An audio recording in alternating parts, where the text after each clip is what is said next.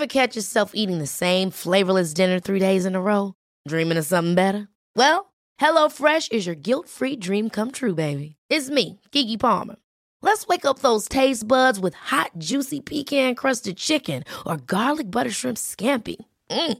Hello Fresh. Stop dreaming of all the delicious possibilities and dig in at HelloFresh.com. Let's get this dinner party started. When you're ready to pop the question, the last thing you want to do is second guess the ring. At Bluenile.com, you can design a one of a kind ring with the ease and convenience of shopping online. Choose your diamond and setting. When you find the one, you'll get it delivered right to your door. Go to Bluenile.com and use promo code LISTEN to get $50 off your purchase of $500 or more. That's code LISTEN at Bluenile.com for $50 off your purchase. Bluenile.com code LISTEN. Ryan Reynolds here from Mint Mobile. With the price of just about everything going up during inflation, we thought we'd bring our prices down. So to help us, we brought in a reverse auctioneer, which is apparently a thing. Mint Mobile unlimited premium wireless. Have to get 30, 30, bit to get 30, bit to get 20, 20, 20, bit to get 20, 20, bit to get 15, 15, 15, 15 just 15 bucks a month. So, Give it a try at mintmobile.com slash switch. $45 upfront for three months plus taxes and fees. Promo for new customers for limited time. Unlimited more than 40 gigabytes per month. Slows. Full terms at mintmobile.com.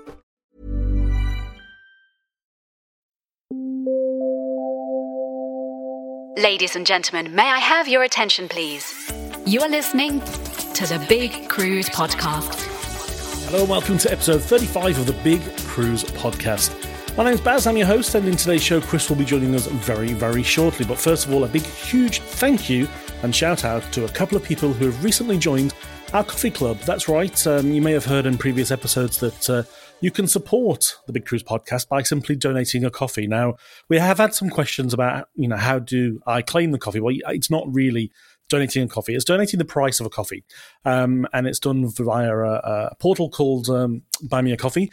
And basically, for about $4, £2 something, €2 Euro something, you can uh, make a donation of one or multiple coffees, or you can buy a monthly subscription to get additional content to the Big Cruise podcast or you can do an annual membership if you prefer. But uh, really, is the choice is yours, and it is as little as four dollars Australian, two poundish, two euro-ish, um, and that makes a big difference to uh, contribute to the the costs of. Uh, putting this podcast t- together on a weekly basis. So, a huge shout out to um, two people.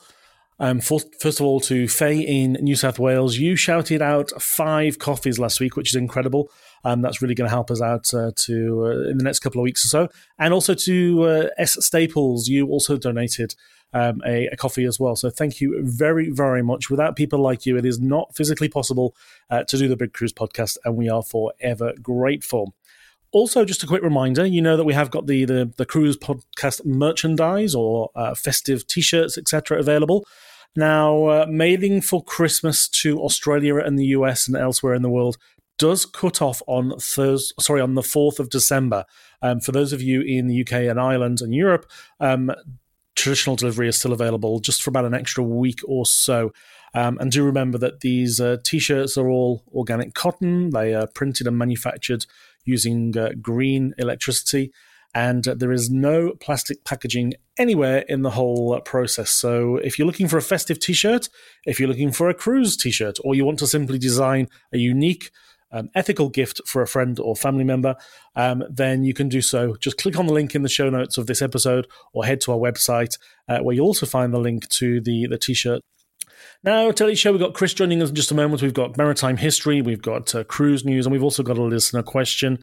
And just a reminder if you do have a question yourself, or if you want to send in a cruise review, you go to our website, thebigcruisepodcast.com, uh, click on join the show, pop in your details, send it all through to me, and uh, we'll uh, look forward to touching base and answering those questions or completing the cruise review in the not too distant future. Now, we do only have a few more weeks of the Big Cruise podcast before we do take a little break for Christmas.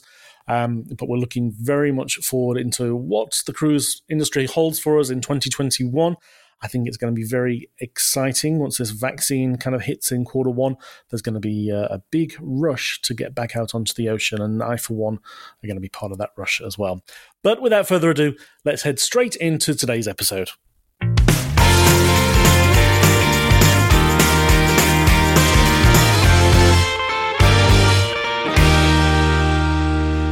And it's the start of the show, and every week we always welcome our good friend and maritime historian to the show, Chris.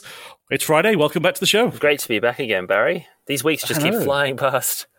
I know it's uh, it's December in a couple of days, or it probably is December by the time the mm. listeners uh, get to pick up this podcast. Uh, but for maritime history this week, um, you're taking us back to 1887. And yep. am I reading this right? 1887 was the first purpose built cruise ship. That's right. Yes, I know. Right. Because, I mean, cruising is always sort of associated with like modern day travel. It's been such a huge thing in recent years. And um, sort of like that cruising boom, really, that we ex- experienced until this year. Um, you know, it sort of started up in the 1980s and, and sort of is kind of synonymous with uh, you know the evolution of travel and that sort of thing. Mm-hmm. But um, yeah, the first ever purpose built cruise ship ple- designed for pleasure voyages, not for line voyages, was yeah. a ship called the Saint Sunniva. Um, as you say, back in 1887, Baz, and um, she was built in Scotland. Um, and you can imagine, you know, 1887, the ocean liners themselves were very different to to yeah. Um, you know modern ocean liners. So this little ship, um, she was completely different to modern day cruise ships. Uh, so like in terms of size, she could fit into the dining rooms on modern day cruise ships. Um, she she was seventy one meters in length and, and only had a width of nine nine and a half meters, so pretty wow. small. Um, two two main passenger decks, uh, all first class. So it wasn't first class the way we think of first class now, but it was all very expensive to go on these pleasure voyages. So you you didn't have like multiple classes on board. It, you could either afford it or you couldn't.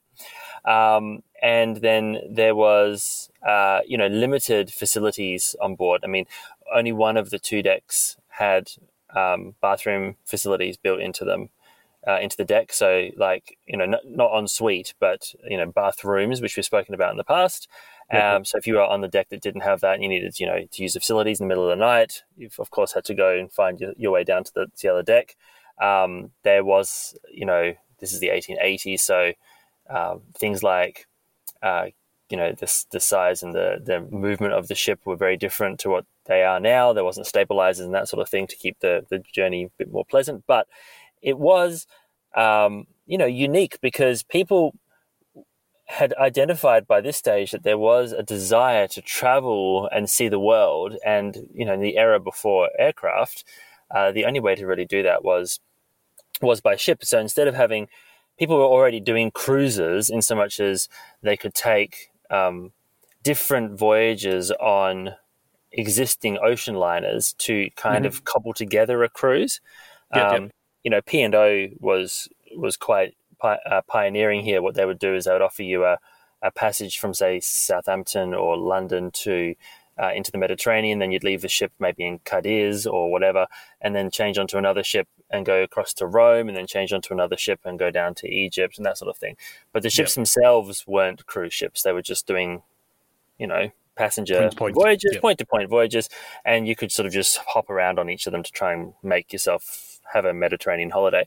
But this particular ship, she was um, she was designed just for pleasure voyages.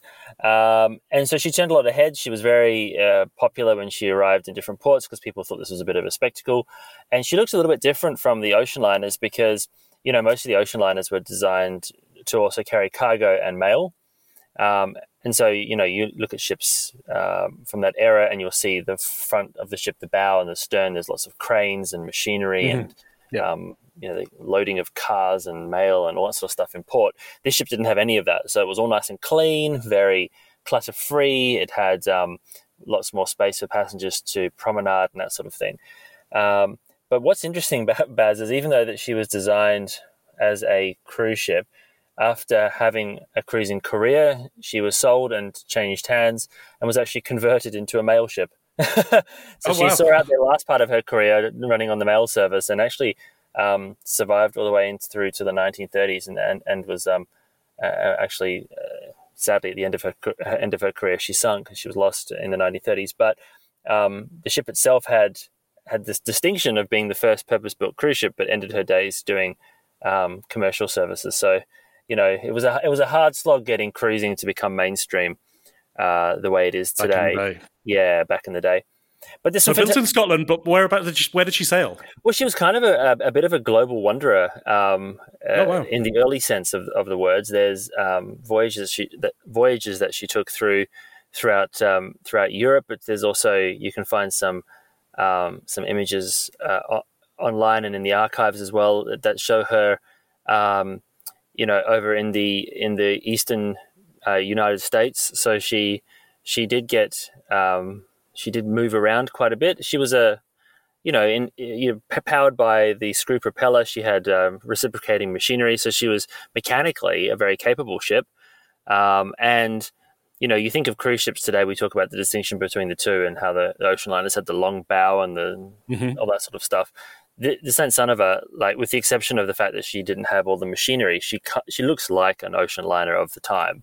So right. she was um, she was capable of, of, of transiting deep water deep water oceans, but um, she just uh, didn't have the the design philosophy on the interior to accommodate the the the point to point express services that the ships used to operate then. Um, so that, that's what made her kind of unique as a, a purpose built pleasure voyage ship.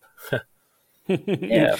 Incredible. So it wasn't 1980, it was the birth of modern cruise. It was actually 1880, which was the start yeah. of the, the, first cruise ship. Incredible. years before, yeah. And again, yeah.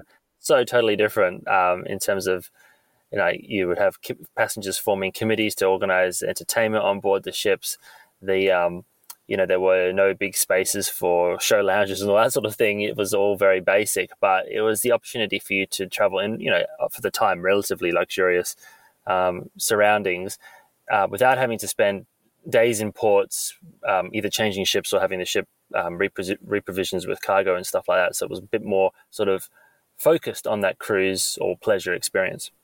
Yeah, yeah, yeah. incredible. Let's uh, let's go into uh, what's been happening over this uh, past week. We've had a couple of uh, extensions of pauses and some announcements of restarts. So we'll start off with P&O UK.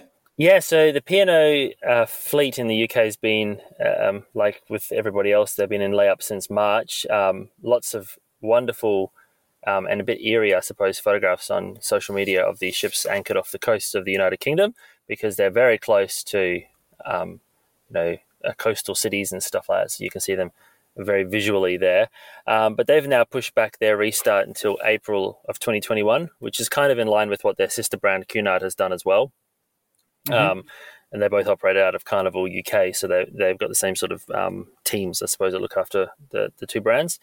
And um, they've also said that, uh, you know, because the CDC's new guidelines um, for cruising out of the United States um, have some restrictions on lengths of cruises, and they're, they're definitely yeah. pushing towards shorter cruises. So, uh, P&O's itineraries for 2021 had a, a, long list of longer voyages that included the United States because some of them start in the UK or they also have Caribbean trips and that sort of thing.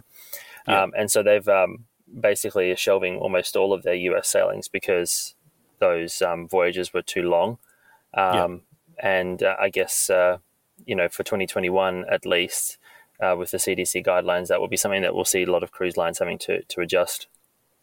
Yeah, um, I've certainly seen that this week. Yeah, yeah, and then also, um, you know, April. It's sort of like I guess a month that cruise lines are starting to, to zero in on now because it gives you time to do those preparations to restart because the restart is going to take some time. Um, mm-hmm. You know, it's been a, by by next year. It's been a year since crew have been on board these ships of, on the large scale that is required for passengers to come on board. Uh, and so we've also seen MSC saying they're going to be restarting their operations in April as well. So, um, you know, April 2021, we should start to see some very interesting changes if things go according to plan, um, with these ships being, you know, in the lead up to that being re provisioned and recrewed. And um, I, I, imagine, Baz, there'll have to be all sorts of training done with people to, to remind them how to operate the ships and how to yeah, do the, exactly. the work that they're doing. Because, you know, during layup, they've still got their officers and stuff on board, but know the whole hotel department, entertainment, all that sort of thing. Um, it'll be a year having not done that that work. It will be um, you know you'd be a bit rusty. So.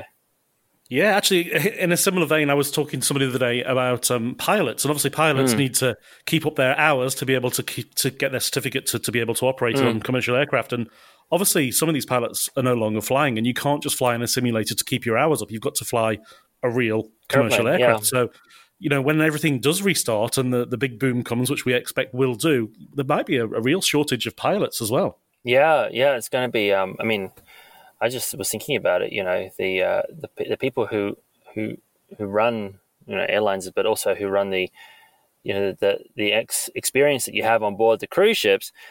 You know, that there's been so say for example it restarts in April there's been 12 months, obviously, since they were last on board the ships. But in that 12 months, you can't expect them not to have been trying to do anything else to get, um, you know, income yeah. and stuff. So, you know, people might have moved on. They might have had different. They might have different plans. A lot of the, the crew that you you'll know from repeat voyages on ships that have been there for years, whether or not they're going to be able to come back is is you know who who knows at this stage. So it could be a situation where the, the companies have to do a whole um, training regime. It's a big it's a big job to get the thing restarted. Um, you know, shutting yeah. it down was painful, but uh, and and took took a long time to repatriate crew. But you can shut something down, I think, quicker than you can than you can start it back up again because of the uh, because of the the logistics that are required to get everybody back onto the ships from all these different places around the world. Yeah, I guess I guess the cruise lines that have got their their personalized training schools in mm. Indonesia and the Philippines are probably starting to ramp those training academies back up so that they have got the, the crew trained and ready yeah, to go uh, sure. at some point in the new year. Now, let's uh, bring everything back to Australia briefly. Um, Carnival, which has the two ships uh, here in our mm-hmm. waters out of Sydney and Brisbane, they've announced a few changes for, for 2021. Yeah, so, I mean, uh, all indications that I've seen have uh, pointing towards the Australian international border remaining closed well into 2021.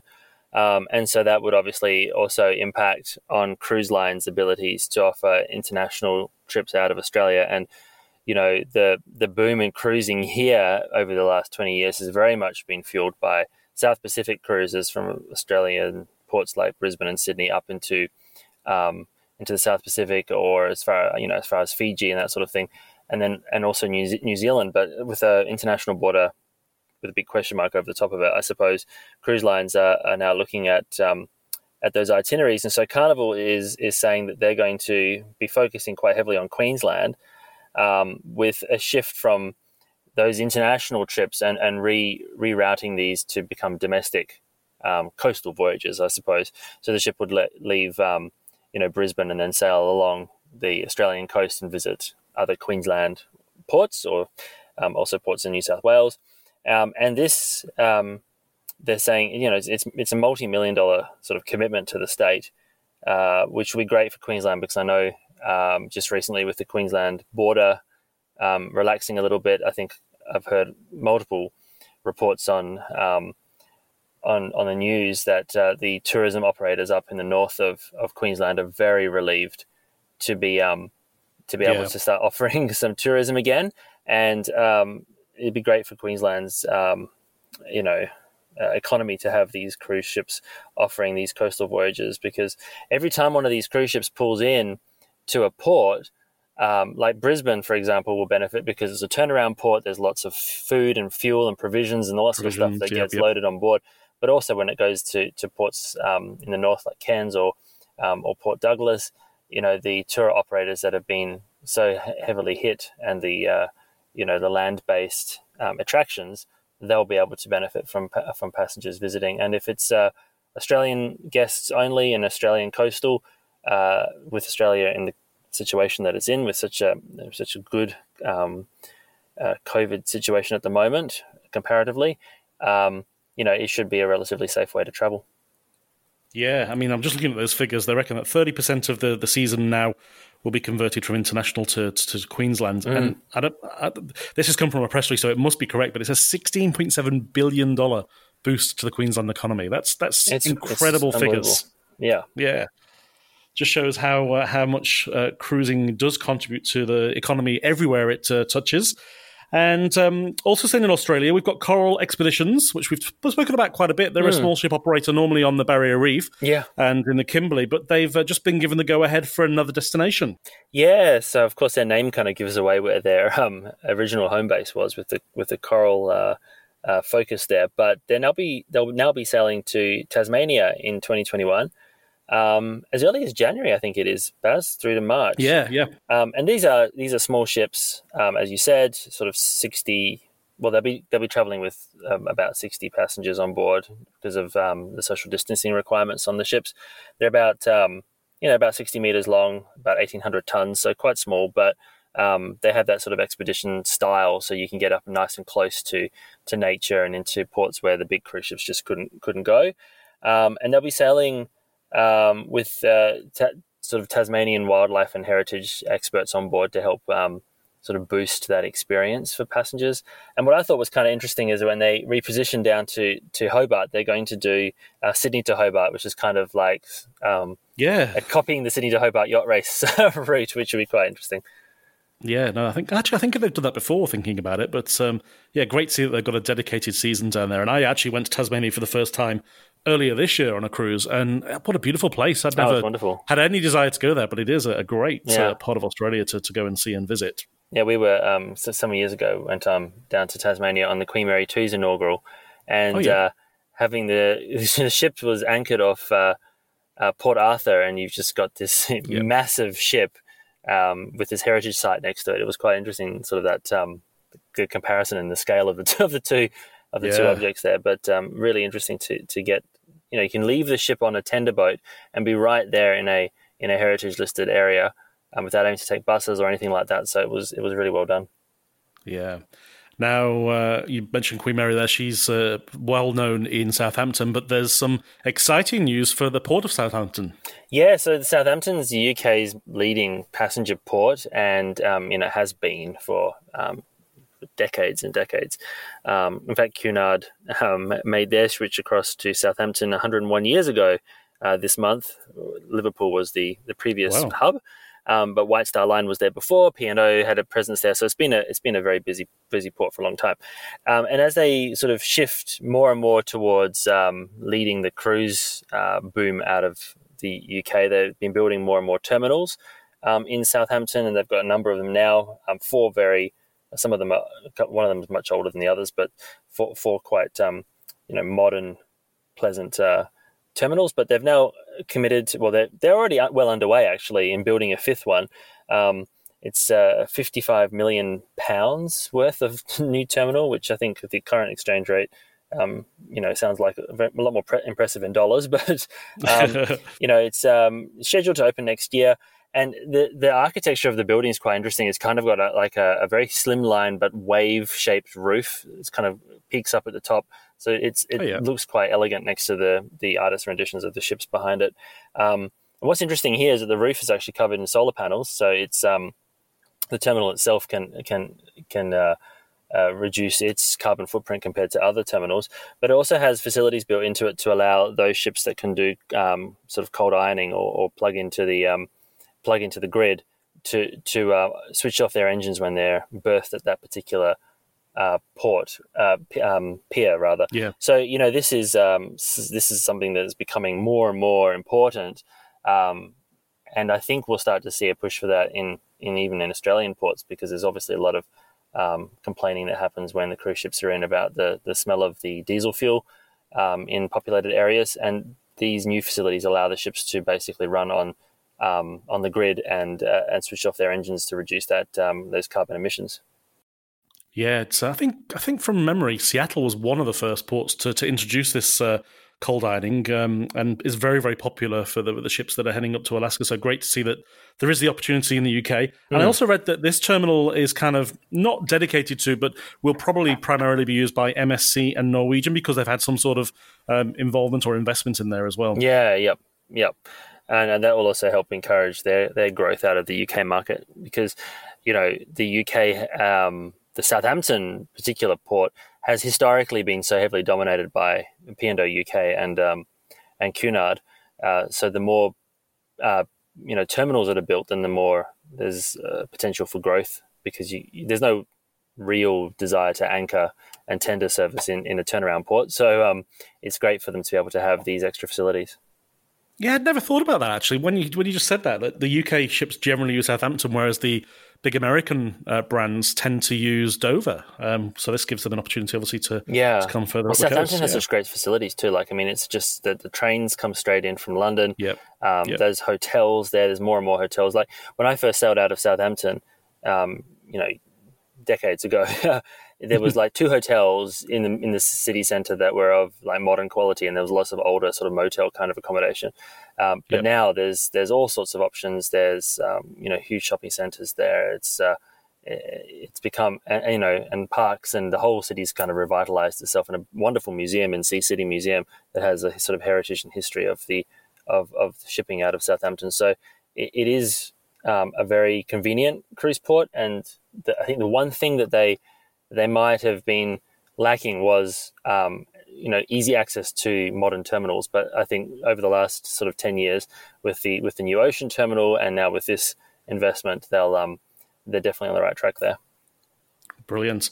Now we spoke a couple of times over the past couple of weeks about um, you know record sales and big numbers doing various different things, but um, had an event over the past week that attracted a significant number of people really interested in this small ship expedition style cruising, which we we have said on the podcast before. It'll be small ship, it'll be expedition, it'll be river cruising that really um, does boom. But uh, tell us more about this Ponant event. Well, yeah, that's the interesting thing, Baz, is that they've they've been sort of one of the um, cruise lines that's sort of kept a very active presence online with um, moving some of their um, events and um, you know customer engagement things onto onto the onto the internet during this particular cruise pause that we've been going through.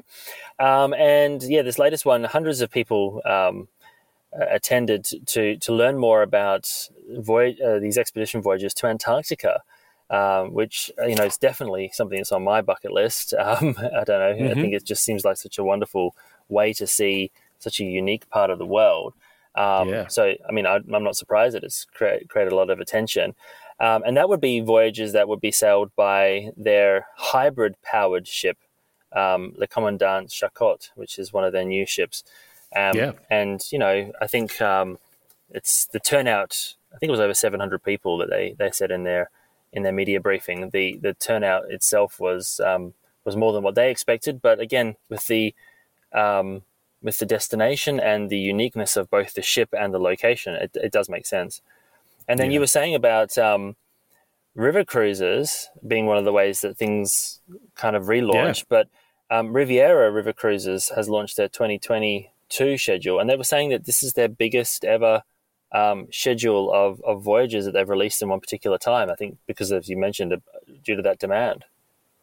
Yeah, I mean, Riviera's uh, very, very well known in the UK. It's a very strong river cruise brand. Here in Australia, it's relatively new, but people are starting to notice because, um, yeah, they, they've got some beautiful ships. They offer no single supplements, or um, and they've, you know, putting more and more itineraries into there. So it, it's great to And see. they've launched uh, like you know- all suite river ships, so um, Yeah, you yeah. know, everyone's having this luxurious experience.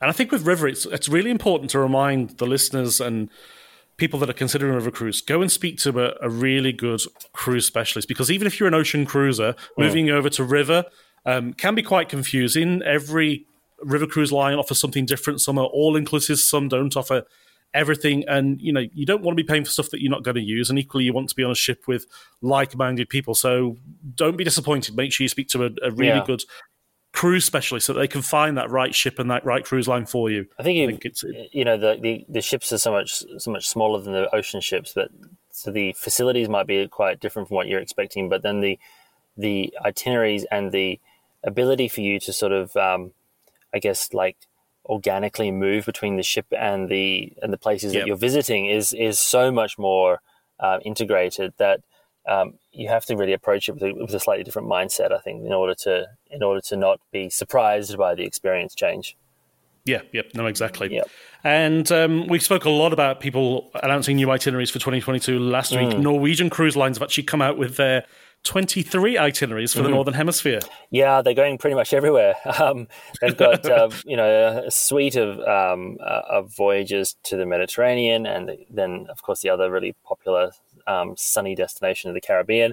They're also sending ships to Northern Europe. They've got voyages to Bermuda. They're uh, having a, a strong presence again in Alaska, and then staying you know quite far north. They've got ships in Canada, both on the east and west coast, uh, and the northern United States.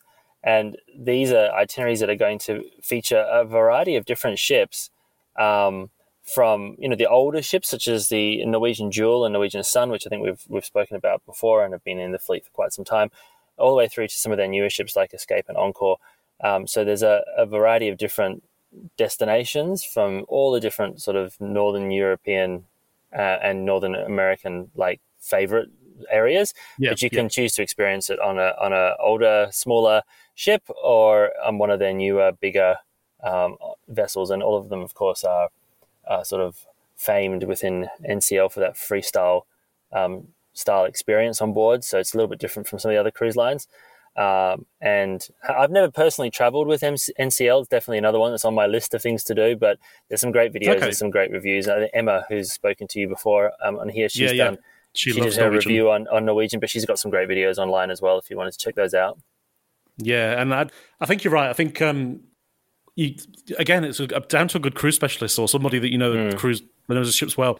You're either going to love the big new ships or you're going to favour the the slightly older uh, vessels Hmm. because they do have a different vibe, a different feel on board. Um, not saying that they look old on the deck or anything. It's just the the flow and the public spaces and Yeah. things like that. So, when we say uh, old, we we're still talking about like Oh, post, relatively post new, two yeah. You know, um, they've got all of the you know air conditioning and um, uh, modern interiors and show lounges and vacuum flush toilets and all that sort of stuff. It's just that they're you know like a scale of magnitude smaller than the the giant Yeah. big ones. Yeah. That we've been building over the last kind of five years or so. Yeah, exactly. now, Chris, uh, we're, we're almost done, but I have got a listener question which I forgot to send through to you. So, Sure. question without warning. Okay. Um, it's they uh, they were asking um, about Christmas cruising. They Uh-huh. between the family, they're they're trying to plan a, a multi generational cruise for next Christmas because obviously they haven't seen each other this year. Sure. Um, sorry, this is I think it's pronounced Sian, um, S I A N. Sian, yeah. They um, some of the family are kind of like, well, we we want to spend Christmas at home, and the others are.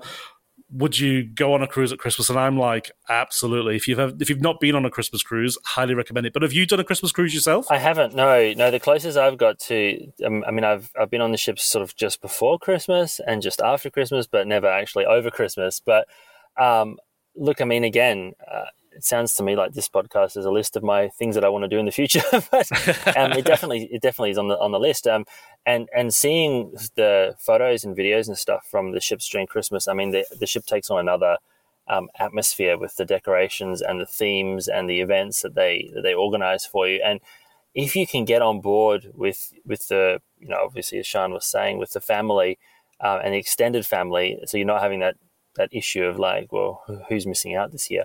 That would be a great way to spend it because you wouldn't have to worry about all of the uh, preparations and all of the packing up afterwards and all that sort of thing. It'd be Yep. it'd be absolutely brilliant. But you said you've been, so what did you think? Oh, absolutely. We did it uh, a couple of years ago um, and highly, highly recommend it. So the big thing is, as you're traveling as a big family, you can go off and do your own thing throughout the day. And we just had one rule as a group that we would always have dinner together every evening.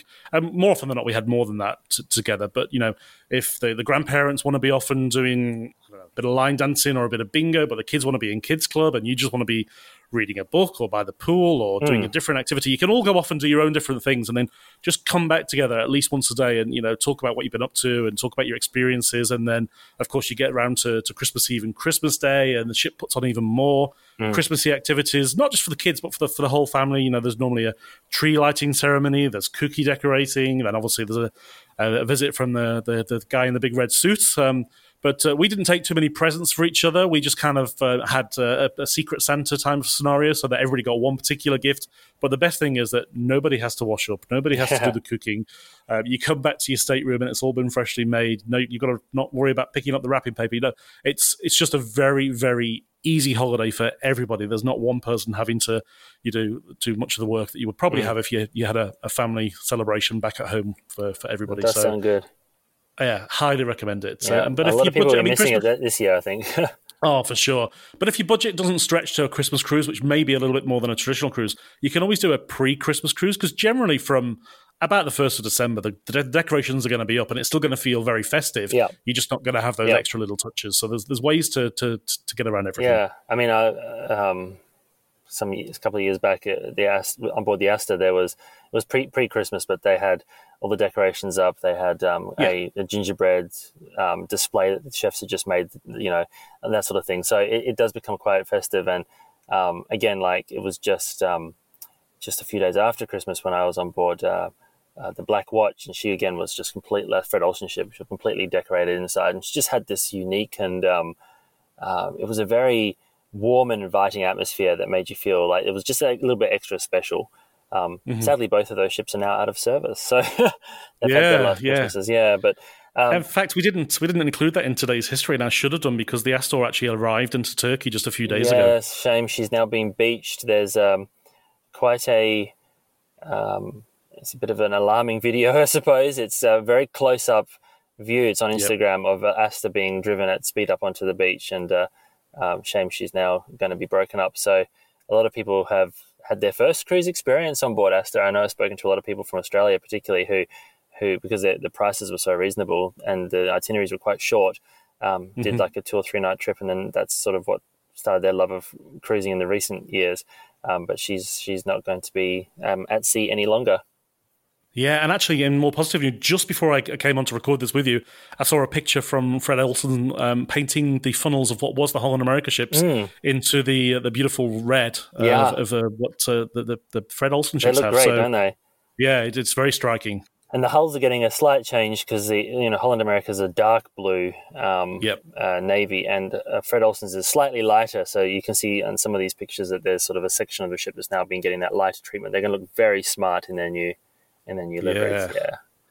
Now, what's been happening on your socials this week, Chris? What's uh, we got any new videos about to come out or just come out? Just come out actually, and yeah, you um, on the same topic actually. It was an, another update on uh, another series of ships that have been either sold or are being sent to to scrap, um, covering, of course, what's happened with Astor, um, and then looking at uh, uh the the speculation, I suppose, around Marco Polo um, the the fi- potential final voyage of um, uh, Grand Celebration, which was uh, formerly a oh, Carnival yeah. cruise line ship, um, and of course the the old Holland America Westerdam, which has been sailing as the Marella Dream.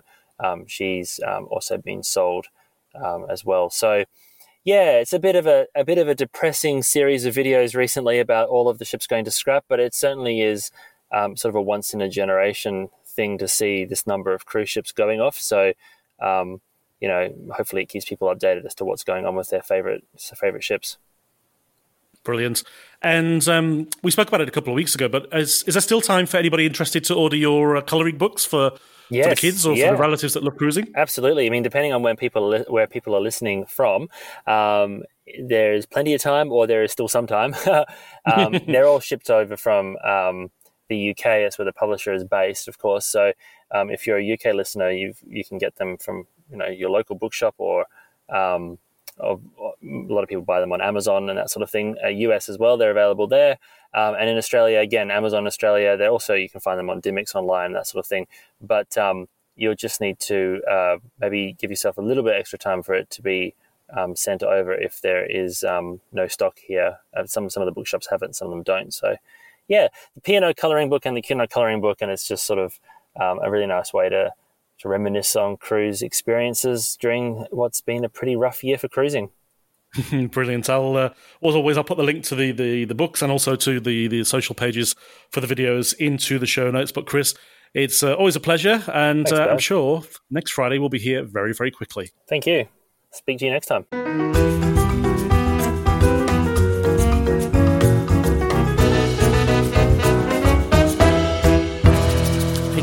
Did I mention there's a little way you can help keep this uh, podcast on air?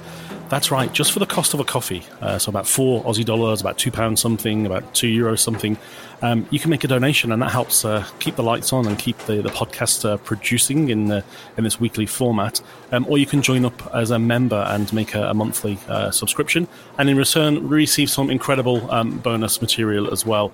Um, all the details are on the show notes of each and individual podcast, or you can head to uh, the website buy me a coffee forward slash the Big Cruise Pod and uh, we look forward to uh, shouting you out if you are able to uh, to make a little donation. Thanks in advance. That's all for today. If you enjoyed this episode, please subscribe and leave us a review on Apple Podcasts, Google Podcasts, or wherever you find your favorite podcasts. Until next time, bon voyage.